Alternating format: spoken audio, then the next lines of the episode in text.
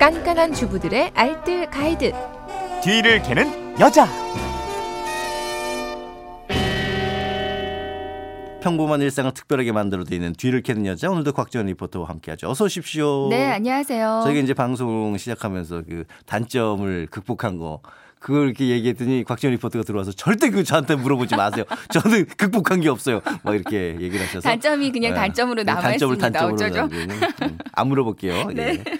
휴대전화 뒷번호 1293님이 계획 있는 생활을 하자는 신년 다짐을 위해서 다이어리 쓰기를 실천하고 있는데 다이어리를 잘 적고 잘 꾸미는 노하우가 있을까요? 글씨가 날아가네요 하셨는데 오늘은 다이어리 꾸미기 팁을 준비하셨어요? 네, 요즘에는 스마트폰 캘린더에 기록 많이 하잖아요. 그래서 다이어리 쓸 일이 점점 적어집니다. 음. 스마트폰은 다이어리 따로 챙길 필요 없이 간편하게 일정 관리가 가능해서 좋은데요. 근데 확실히 내 일정을 확인하고 또 음. 일상을 정리하는 데는 직접 적는 다이어리를 따라올 수는 그럼요, 없거든요. 이렇게 한달 한 달 적다가 1년이 지나서 꽉 채워져 있는 다이어리 보면 좀 뿌듯함도 음. 느껴지고요. 내가 또 뭐 하면서 지내는지 한눈에 파악하기도 좋습니다. 그러니까요. 저도 작년에는 참 열심히 썼더라고요. 그래서 아. 이렇게 쫙 훑어보니까 아 내가 이때는 이랬구나 이때는 이랬구나 하면서 추억도 그쵸. 새록새록 떠오르고. 근데 맞아요. 어떻게 쓰면 좋을까요? 이제 다이어리를 작성할 때는 우선순위가 있어요. 네. 그러니까 일의 중요도에 따라서 순서를 정하고요. 그걸 기록하는 게 좋은데요. 예를 들어서 알파벳으로 일의 종류를 나누고요. 알파벳 뒤에 숫자, 뭐 음. A1, A2, B1 네. 이렇게 숫자를 매기면서 우선순위를 작성하는 방법이 음, 있습니다. 그렇군요. 일단은 다이어리 일정 아 내가 이랬더니 뭐하고 뭐하고 이게 눈에 잘 들어와잖아요. 맞아요. 한눈에. 그러니까 다이어리를 쓸 때 가장 중요한 점이 가독성이에요. 어, 가독성. 그러니까 한눈에 일정이 파악되는 게 좀 중요하거든요. 보기도 좋지만 다이어리 활용하기가 편리해집니다. 그래서 다이어리 잘 쓰는 팁 첫 번째가요. 그림과 함께 기록을 아, 하는 거예요. 그림. 아주 잘 그릴 필요는 없고요. 음, 뭐 여행을 간다. 이러면 비행기 하나만 작게 그린다거나 네. 점심 약속이다 하면 음. 숟가락 포크 하나만 작게 그리고 그 밑에 누구랑 점심 이렇게 적어 놓으면 어, 글씨만 빼곡히 적는 것보다는 한눈에 확 들어와서 좋거든요.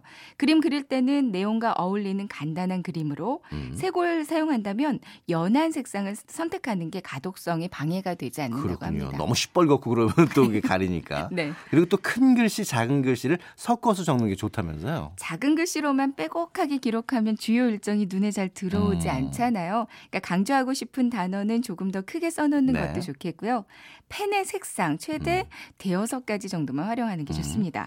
아, 너무 펜이 굵거나 색이 너무 또 진하면 지저분해 보이기도 그렇죠. 하고요. 눈이 좀 피로해질 음. 수도 있어요. 이제 검정이나 회색 같은 그 무채색을 기본으로 쓰고요.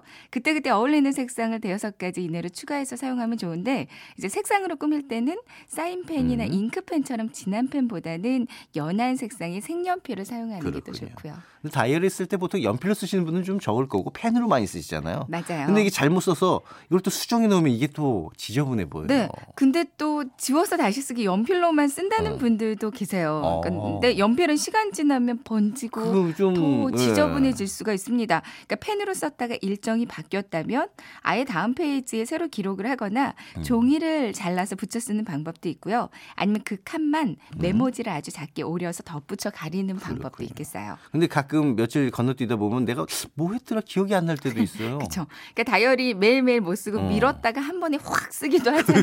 그러니까요. 내가 뭐 했더라 가물가물 기록이 잘 안 난다면 음. 이럴 때는 휴대폰으로 찍어둔 사진을 한번 보세요. 어. 아니면 휴대폰 친구랑 그 대화 내용을 보시는 것도 좋고요. 카드 결제 문자 등을 어. 확인해 보는 것도 도움이 됩니다. 근데 정 그 쓸 내용이 기억이 안 난다면 음. 그건 그냥 비워두지 마시고요. 음. 거기다가는 뭐 예쁜 스티커나 아니면 내가 요즘 듣고 있는 좋아하는 음악의 한 구절 같은 거 써놓는 것도 한 방법이겠어요. 그게 결국은 무엇보다 꾸준하게 적어가는 거 이게 좋은 그렇죠. 거죠. 이제 작성을 하다 보면 순간 이게 음. 숙제다. 숙제처럼 느껴지기도 하거든요. 부담 갖지 말고요. 하루에 한 10분 정도만 음. 투자한다고 생각하시고요. 퇴근 후나 잠자기 전이나 나에게 맞는 특정 시간을 정해두는 음. 것도 좋습니다. 좀 가볍고 즐겁게 지속적으로 작성하는 게 중요하겠고요. 과거보다는 미래 지향적으로 그러니까 계획을 실천하도록 돕는 역할로 활용하시면 더. 좋겠죠. 오늘 내용 세 줄 정리해 볼까요? 네. 일상을 기록하는 다이어리 잘 적는 노하우예요. 첫 번째, 다이어리 작성할 때 알파벳으로 일의 종류를 나누고 그 뒤에 숫자로 우선순위를 매기면서 정리해 두는 게 좋습니다. 네. 그리고 두 번째, 작은 그림과 함께 기록하거나 큰 글씨와 작은 글씨를 섞었으면 한눈에 확 들어와 좋고요. 네. 세 번째 내가 뭐 했더라 기억이 잘 안 난다면 휴대폰 사진이랑 아니면 친구랑 SNS 대화 내용, 카드 결제 문제 등을 확인해 보시는 것도 좋을 것 같아요. 네, 오늘 다이어리 잘 쓰는 팁 알려드렸으니까 연말까지 쓰세요. 꾸준히 쓰세요. 네, 광수 고맙습니다. 버터 고맙습니다. 네.